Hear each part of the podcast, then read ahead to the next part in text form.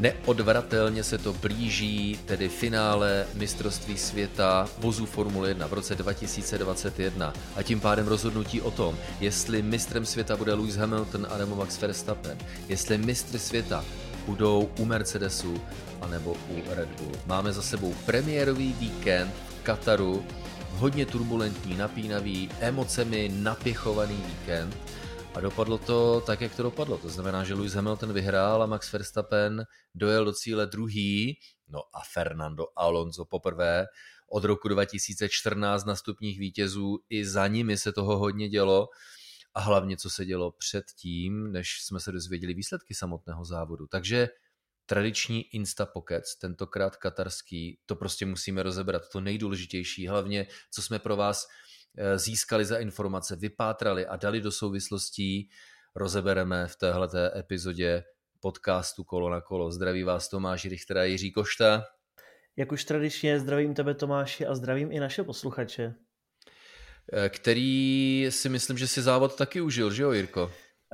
Um, no, já myslím, že poměrně ano, i když ono užil. Asi úplně ne, musím říct, že pro mě osobně to byl snad nejdelší závod, co jsem kdy viděl, a to přesto, že jsem absolvoval Kanadu 2011 a letošní Belgii, protože těch posledních 20 kol bylo pro mě nesmírně, nesmírně dlouhých, takže já jsem si užíval až v cíli.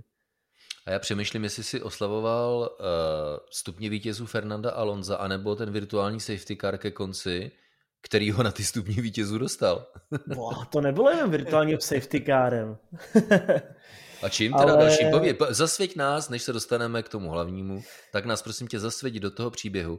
Jak se vlastně stalo, že Fernando Alonso skončil na stupních vítězů a Sergio Pérez jej nedojel, protože Sergio Pérez aplikoval taktiku dvou zastávek v boxech, zatímco Fernando Alonso jenom jednou. Jenom připomenu, Pérez stavil v 19. kole a pak ve 41. z 57 Alonso navíc startoval ještě na měkčí sadě pneumatik, té nejměkčí, stavěl ve 23. kole a pak se pokusil to dojet až do cíle v době, kdy řadě pilotů bouchali, praskali pneumatiky, tak mi prosím tě řekni, jakože eh, v tomhle případě v boji o stupní vítězů Alpin, Fernando Alonso zvítězili nad kombinací Red Bull a Sergio Perez? je to, jak říkáš, je to hodně zvláštní věc a i když eh, já jsem to říkal v tom předchozím podcastu, že Alonso bude třetí, tak to bylo spíš přání než realita.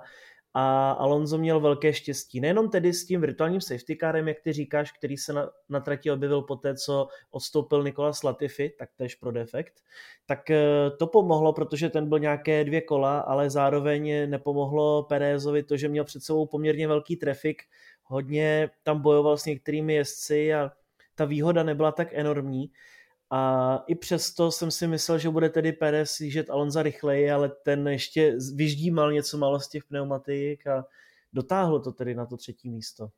A víš, že věřím tomu, že by Alonso stejně skončil na stupních vítězů nebýt uh, virtuálního safety caru, protože Perezova snaha stahovat Alonza zkrátka nebyla dost dobrá na to, aby to stihl do konce závodu. Takže jako, jak se říká, férová výhra. No já tomu také věřím. Překvapilo mě osobně, že Pérez nebyl schopen stahovat více než tu vteřinu na kolo, protože to jsem tak nějak si myslel automaticky, že bude. Ale nechápu, Alonso, co tam vymyslel, skutečně čaroval, protože i Pierre Gasly, jezdec Alfa Tauri, se strašně divil, kde je vlastně Alonso a když byl v cíli Gasly a slyšel, že Alonso třetí, tak říkal, jako já vůbec nechápu, jak jel ten první stint, protože tomu jsem absolutně nemohl konkurovat. Přitom podle výpočtů a analýz z pátečních tréninků a ze třetího volného v sobotu jsme viděli, že Alfa Tauri je hodně blízko Red Bullu a že pak až někde za nimi je Alpin. Což znamená, že tohle nečekané a zasloužené a ve finále vlastně ani Alpin sám neví, proč to bylo takhle dobré.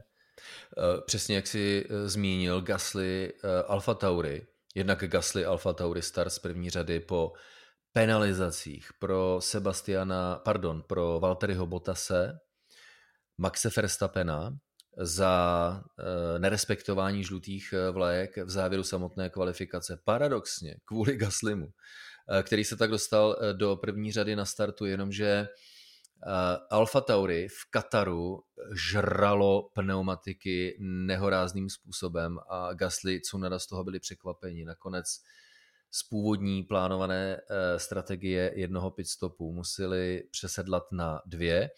Oproti tomu právě Alpiny dokázali s pneumatikami lépe zacházet. Ale teďka ještě jenom, když už jsme se takhle rozpovídali eh, o tomto hezkém příběhu, eh, ještě předtím, totiž o třetí místo na stupních vítězů, bojovali právě Sergio Perez a Valtteri Bottas. Bottas, který odstartoval do závodu na žluté sadě pneumatik, zvolil jinou taktiku než Verstappen a Hamilton vepředu, to znamená jel dlouho na té žluté sadě pneumatik prostřední tvrdosti, protože tím, jak dostal penalizaci, tak mu Mercedes naordinoval strategii takovou, že dobře, pneumatiky celkem drží, tak my vydržíme na dráze a všichni ti, kteří jsou před náma a trošku se trápí, protože to jsou většinou týmy uh, z outsiderovských tý, uh, jezdců, nebo respektive jezdci z outsiderovských týmů, tak my na dráze vydržíme a počkáme, až oni postupně budou zajíždět do boxu a uvolní se nám trať a pak nakonec si nasadíme nějakou pěknou pneumatiku a toho Pereze překonáme. To znamená, schylovalo se k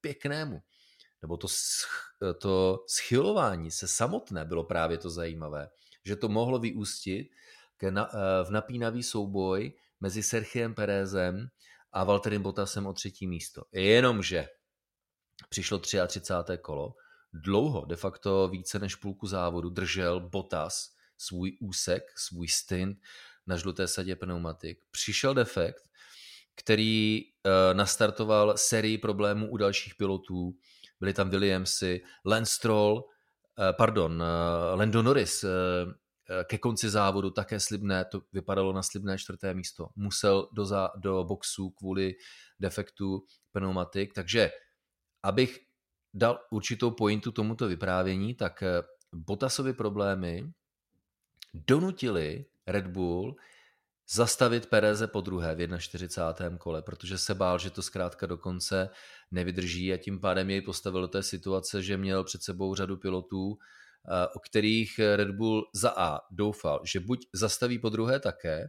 anebo budou mít pneumatiky v tak špatném stavu, že jim to nevydrží, buď zpomalí, anebo budou muset kvůli defektu. No a tím jediným soupeřem, eh, který před Perezem zůstali Alonso a teď Jirko, připomínka velká cena Maďarska samozřejmě, kde Okon vyhrál a Fernando Alonso mu o několik pozic níže pomáhal tím, že zuřivě bránil mimo jiné obhájce titulu mistra světa Luise Hamiltona. Tak tady bylo velké štěstí, že na jednu stranu ale Pérez zastavila, že Alonso nemusel tu druhou zastávku absolvovat, protože podobnou taktikou jako Alonso se vydal i Lando Norris a ten právě chytil defekt těsně ke konci závodu takže přestože to vypadalo, že by konečně McLaren zase mohl získat nějaké lepší bodíky, tak také musel stavět a je to na jednu stranu takový zázrak, protože ještě se neví, co přesně způsobilo ty defekty, protože Pirelli samozřejmě klasicky dává ruce dozadu, my nic, my jsme nic neudělali a že za to můžou ty nařezané obrubníky. Takže uvidíme, jak to bude, je to rozhodně netradiční věc ale bylo vždycky vidět během závodu, že přesně jakmile absolvovali jezdci 31 kol, tak v ten moment ta pneumatika prostě selhala z ničeho nic. Říkal to právě třeba Nikola Latifi, že vůbec neměl žádné varování, žádné vibrace, pneumatika se najednou prostě sfoukla a bylo po závodě. No, takže Alonso velké štěstí nebo obecně asi v letošní sezóně můžeme říci, že Alpiny hodně dokáží šetřit pneumatiky, to není poprvé a to byla už výsada v loni a v podstatě třeba příklad toho, že takhle dokázal Esteban Ocon dojet Grand Prix Turecka bez zastávky v boxech na těch přechodných pneumatikách, anebo loni v Bahrajnu, že také téměř celý závod odjel na jedné sadě. Což znamená, že charakteristika vozu Alpin, lomeno v minulosti Renault, je příznivá k pneumatikám a tady se to zúročilo. Zároveň si ale myslím, že také hodně pomohly ty Alonzovy zkušenosti nejenom z Formule 1 jako takové, ale i třeba z vytrvalostního závodění, kde působil právě ty dva roky mimo Formule 1 a je to ta zkušenost, i když tedy pokud jste měli možnost sledovat jeho onboardy, tak to nevypadalo, že by to příliš šetřilo v posledních kolech. Tady je pozoruhodné, jak je engineering, eh, výrobce pneumatik Pirelli ve výsledku velmi křehký.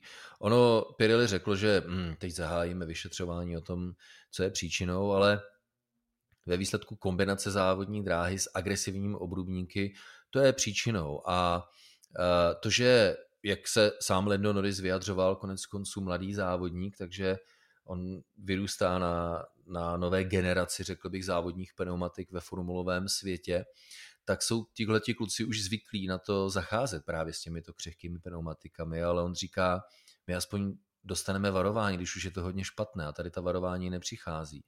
A agresivní obrubníky okruhu Lozail v Kataru, tak zkrátka dá se říct, řezali ty pneumatiky. Tam asi nemusíme čekat na nějaké světoborné vysvětlení, nehledě na to, že se ho asi nedočkáme. Zkrátka pevně věřím, že Pirelli pro příští rok eh, na 18 palcových kolech vymyslí něco trošku jinčího právě eh, s ohledem na inženýrskou filozofii, protože možná ve výsledku tohle Formule 1 až tak úplně nesluší, to máš naprostou pravdu. Ale teď zpátky na čelo. Max Verstappen, protože v závěru ignoroval žluté vlajky, respektive buď je přehlédl nebo je viděl, ale rozhodl se je eh, ignorovat, tak dostal trest pěti míst na startu. Pro něj tedy naštěstí tenhle ten pěti místní deficit rychle srovnal, takže velice rychle se dostal na druhé místo, ale Jirko, objektivně řečeno, Lewis Hamilton měl prostě stejně jako v Brazílii minulý víkend výrazně rychlejší auto měl a pak, když fandíte Red Bullu, tak mám pro vás hodně špatné zprávy, protože říkali zástupci Mercedesu, technický ředitel Andrew Showlin, že tohle byl ten motor, který nebyl aktivovaný a použitý v São Paulo, ale že to byl ještě ten starší. A že oni si šetří ten ultra hyper motor pro poslední dva víkendy sezóny, což znamená, že když si to tady dokázalo Lewis Hamilton kontrolovat eh, úplně pohodlně, byť eh, už to bylo srovnáno, že byl Verstappen za ním, tak eh, tohle není vůbec dobrá zpráva pro fanoušky Red Bullu. No pak pro fanoušky Mercedesu ano, protože můžeme předpokládat, že v Gidě, kde se pojede za necelých 14 dní, tak eh, vyhraje Lewis Hamilton. No a my pojedeme tedy pravděpodobně skutečně do Abu Dhabi bodově srovnání. To je strašně důležitá informace, ještě zpátky k motorům, přesně jak říkáš, tři motory na sezónu, to je limit, ale Lewis Hamilton už má čtvrtý a pátý motor a pátý motor, tedy motor číslo 5, nasadil v Brazílii. To je ten motor, se kterým jako předvedl zázraky upřímně. Eh, je to dané nejenom silou motoru, který je na začátku své životnosti až v průměru o dvě desetiny sekundy na kolo rychlejší, ale je to dané také eh, velmi solidní stabilitou eh, vozu Mercedes v této závěrečné třetině sezóny, řekněme.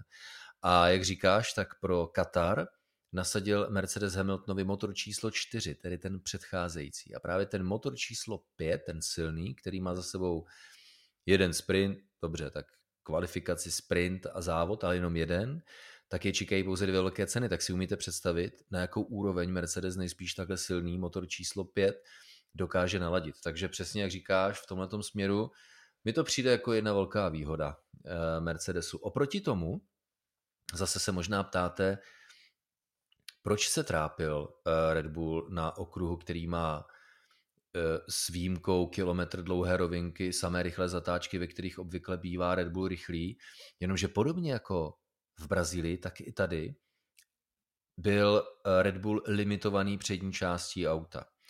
Jinými slovy, očekávalo se, že důležitá bude práce pneumatik na zadní nápravě průjezd rychlými zatáčkami a výjezd z nich, jenomže jak trať pomalu se zlepšovala co do přilnavosti, tak se stávala omezující pro přední pneumatiky. Jinými slovy, nároky na auto byly takové, aby předek auta fungoval. A to je disciplina, ve které je eh, z nějakého důvodu Red Bull slabší. Podobně jako byl v prostředním sektoru brazilské dráhy minulý víkend, tak tady to vlastně bylo eh, slabota mezi zatáčkami číslo 1 až 16. To znamená, okruh v Kataru se stal limitujícím pro přední pneumatiky, pro přední nápravu a to je důvod, proč byl Red Bull eh, v komplexním srovnání, v kompletním srovnání slabším týmem, nehledě na to, že musel nasadit na své auto větší zadní spoiler kvůli problémům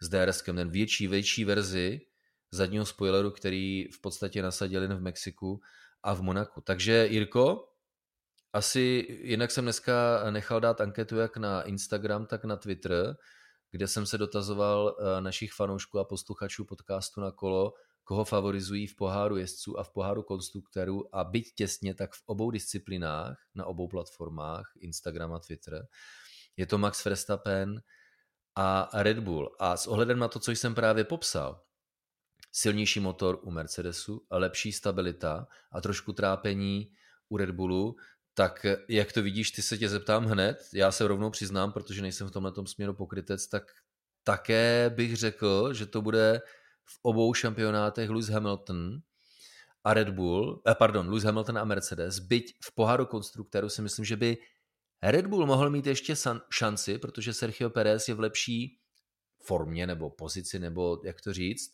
než Valtteri Bottas, takže tam je to vyrovnanější v poháru konstruktérů, ale Jirko, u mě Lewis Hamilton teďka lehkým favoritem pro zbytek sezony. Jak to vidíš ty, prosím tě?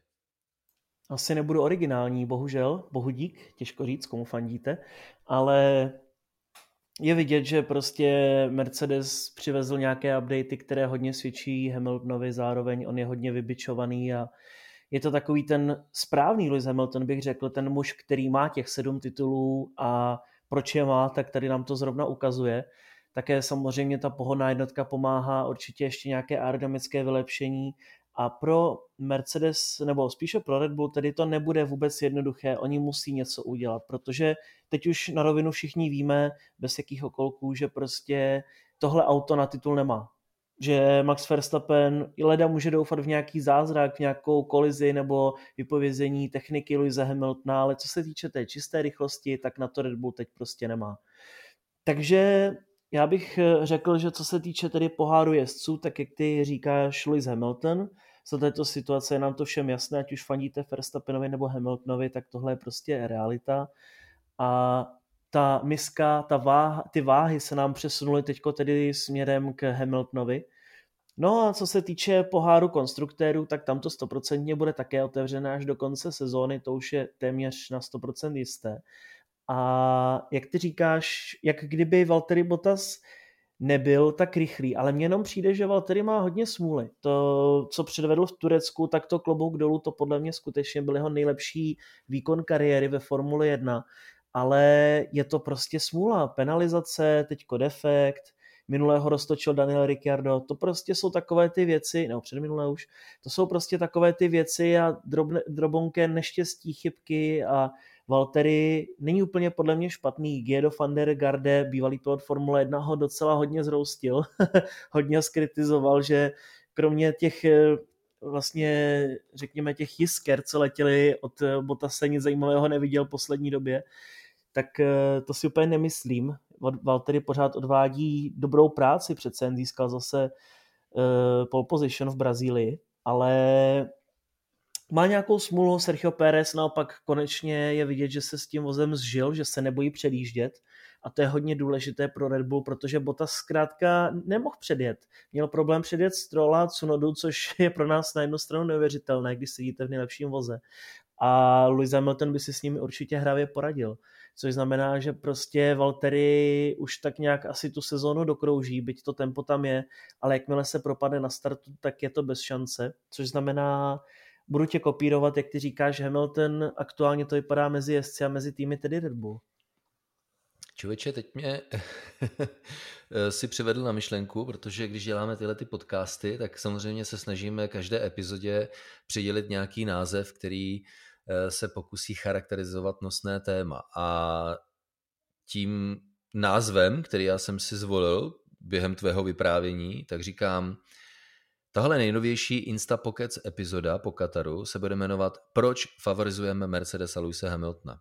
Jo? Což si myslím ale, že je e, férové s ohledem na to, o čem si povídáme. To, že to v Saudské Arábii za 14 dní může být všechno jinak, že se něco stane, že, já nevím, Hamiltonovi praskne guma, zavěšení, motor udělá chybu, skončí ve zdi a najednou se to všechno obrátí. To se samozřejmě všechno může stát a lidi si řeknou, no, tak tady máte ten odkaz na tu vaši epizodu z doby 14 dní zpátky, kdy jste říkali, proč favorizujete Mercedes a Lewis Hamiltona, vy tu pouni.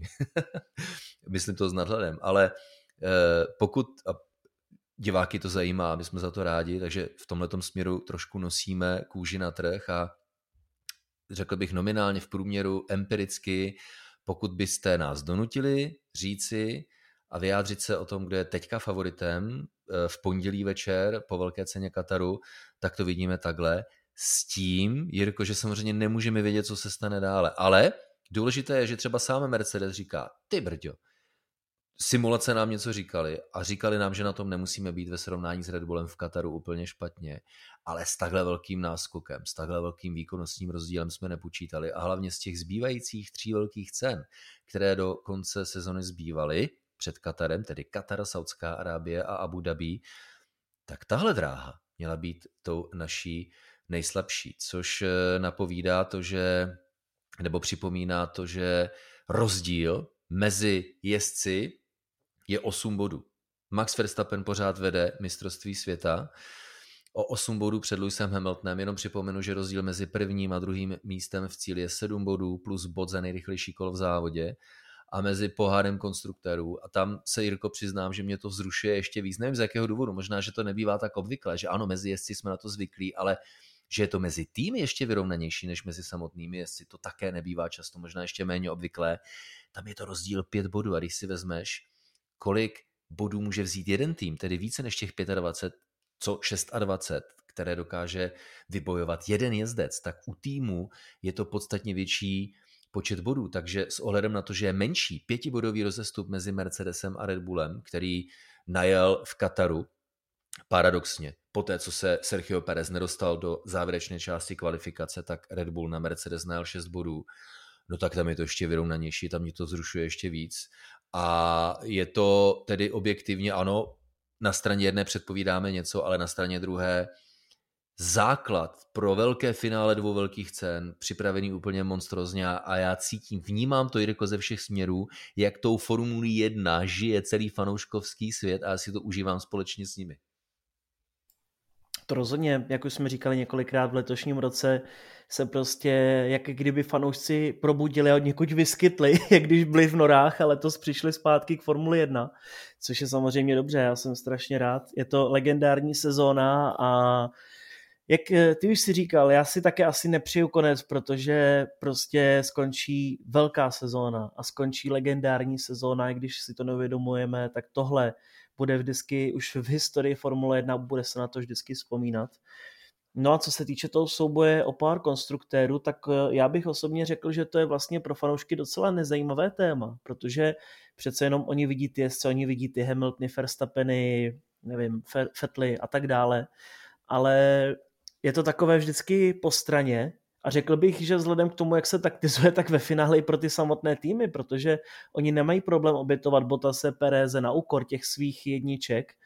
A co se týče toho faktu, že máme takhle vyrovnaný souboj o týmový pohár, tak eh, já si upřímně už ani nepamatuji, kdy to bylo naposled až do posledního závodu, že jsme neznali šampiona mezi týmy. Podle mě to bylo buď v roce 2010, anebo v roce 2006 ale s tím, že tedy asi 20 tam bylo vzadu docela, McLaren i Ferrari, na úkol Red, vlastně tam Red Bull získal titul v Brazílii. Takže skutečně asi naposledy v roce 2006, tehdy mezi Renaultem a Ferrari, to bylo až do posledního závodu sezóny. Jo, ale jestli chceš takhle machrovat se statistikama, tak se lépe připrav na příští podcast, jo.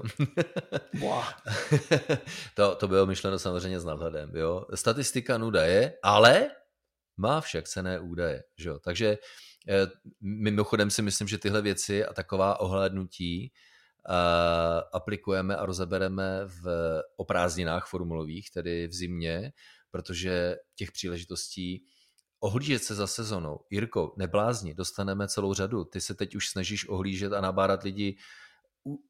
Uvědomte si, jak je tato sezona dobrá, protože ona ještě pořád trvá. Tak si to užívejte, dokud to trvá. A souhlasím s tím, já to nemyslím špatně to je přesně uh, podle filmu takhle, tak jde čas, že lidi pořád se snaží uh, za něčem jít a, a na něco čekat, ale dneska, teď, teď je ten den, tahle sezona, tenhle rok, tenhle den a další závod, kdy to, kdy to vrcholí, kdy to trvá a užívejte si to, eh, dokud to trvá. To je dobře míněná rada, protože souhlasím s tím, že je to mimořádná sezona, ať už dopadne jakkoliv. I kdyby a za jistých okolností může Max Verstappen získat za 14 dní v Saudské Arábii titul. Uvědomuješ si to, Jirko?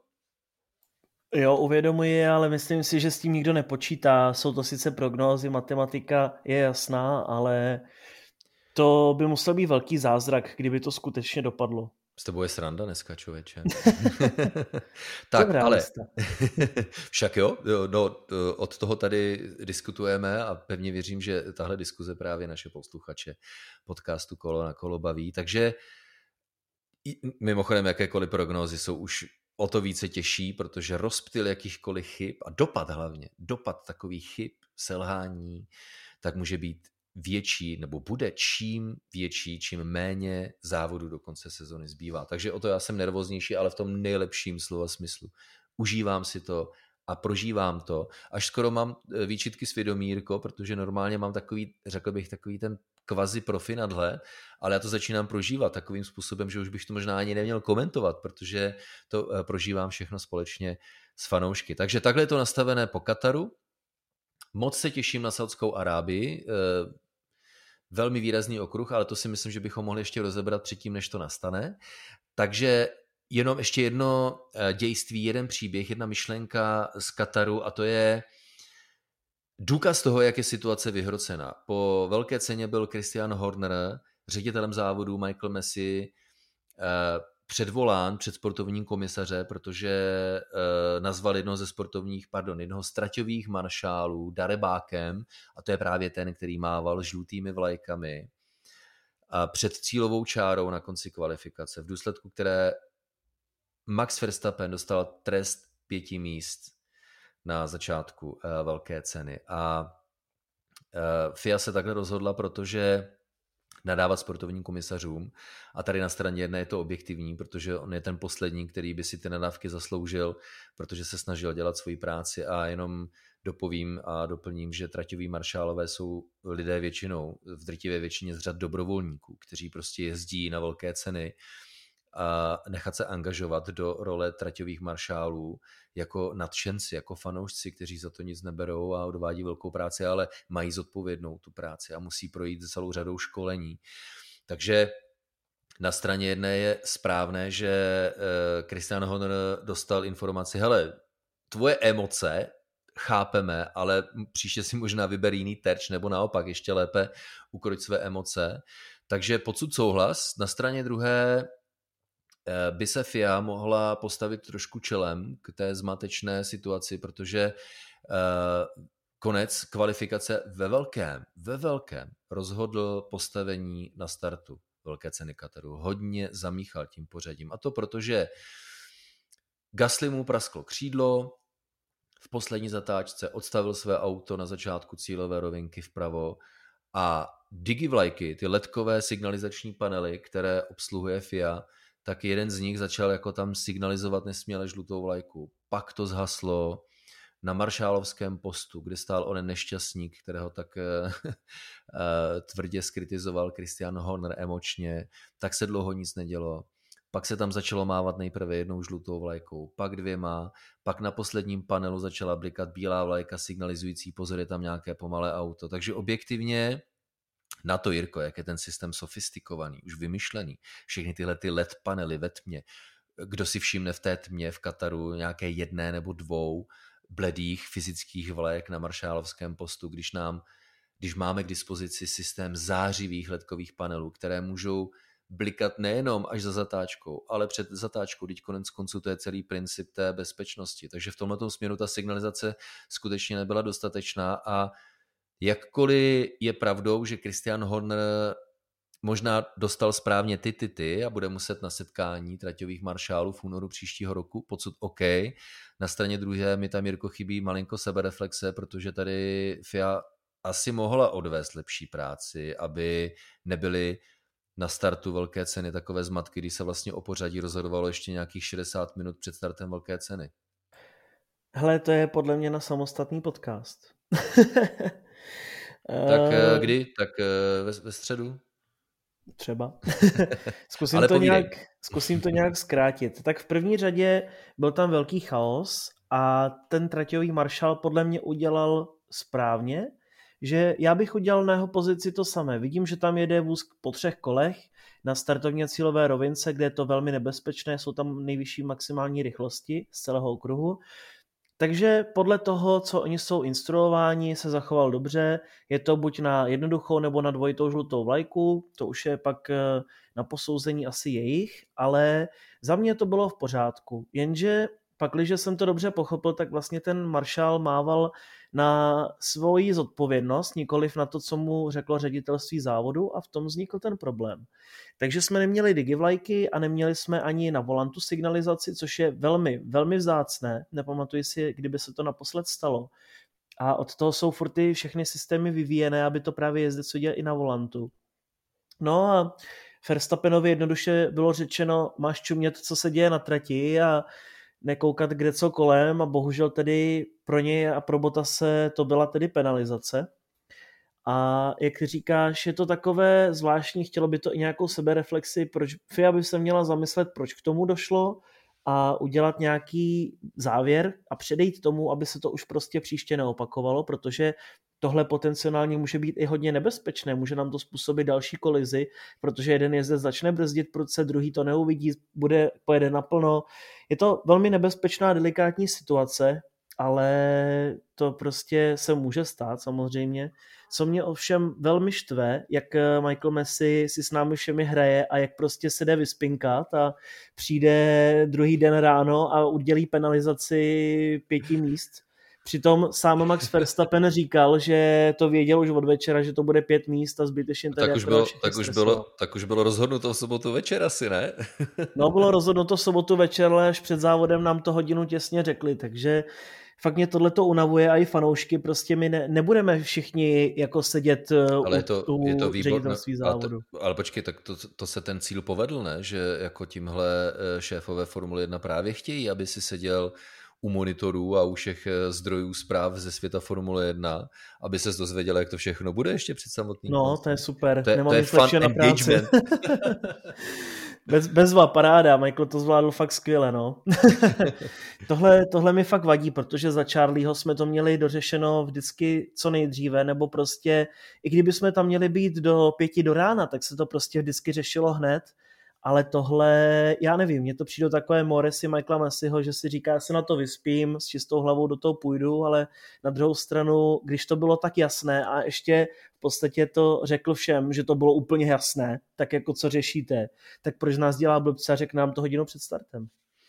Hele, díky za názor. Určitě si myslím, že to bude jedno z témat eh, zimní přestávky formulové pro náš podcast Kolo na kolo, protože po téhle sezóně těch témat eh, bude přehršle a pěkný přetlak. Ale každopádně pro tuto chvíli já to vnímám jako existující téma číslo jedna. Zbývající závody v Saudské Arábii, tam snad ještě hrabou bagry v tuhle chvíli, jak se bavíme.